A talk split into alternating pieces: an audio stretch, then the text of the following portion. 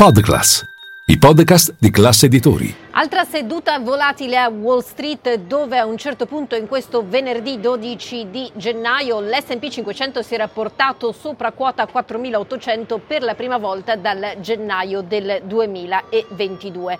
L'indice benchmark tuttavia non riesce a chiudere al di sopra del record visto in chiusura eh, praticamente due anni fa. A livello settoriale energetici in testa con l'aumento delle tensioni nel Mar Rosso dove gli Stati Uniti insieme ad altri altri alleati hanno attaccato gli Houthi in Yemen, mentre sul fondo di gran lunga i beni discrezionali. Il WTI archivia la quarta settimana su cinque in aumento. Linea mercati. In anteprima, con la redazione di Class CNBC, le notizie che muovono le borse internazionali. La settimana termina Wall Street in rialzo e la decima sulle ultime 11 e questo con eh, gli investitori che sono ancora più convinti che la Fed comincerà a tagliare i tassi a partire da marzo. Le probabilità che questo scenario si verifichi sono arrivate al 74% dal 63% circa di una settimana fa. Se ieri l'indice dei prezzi al consumo era risultato più più hot del previsto, dunque deludendo,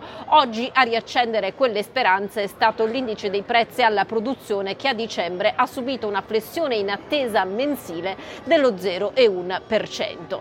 Eh, per quanto riguarda le storie aziendali è cominciata ufficialmente la stagione delle trimestrali con i risultati delle più grandi banche di Wall Street, il fil rouge è che l'impressione è che il picco dei margini di interesse sia stato raggiunto nel 2020. 2023. Nel frattempo JP Morgan, pur avendo deluso nel quarto trimestre, ha chiuso un anno con profitti record. Nessuna banca nella storia degli Stati Uniti ha registrato mai così tanti utili. Sono 49,6 miliardi, un più 32% sul 2022. Eh, Citi invece archivia il trimestre peggiore da 14 anni, continua la ristrutturazione targata Jane Fraser e annuncia 20.000 2000 esuberi proprio per tagliare anche i costi.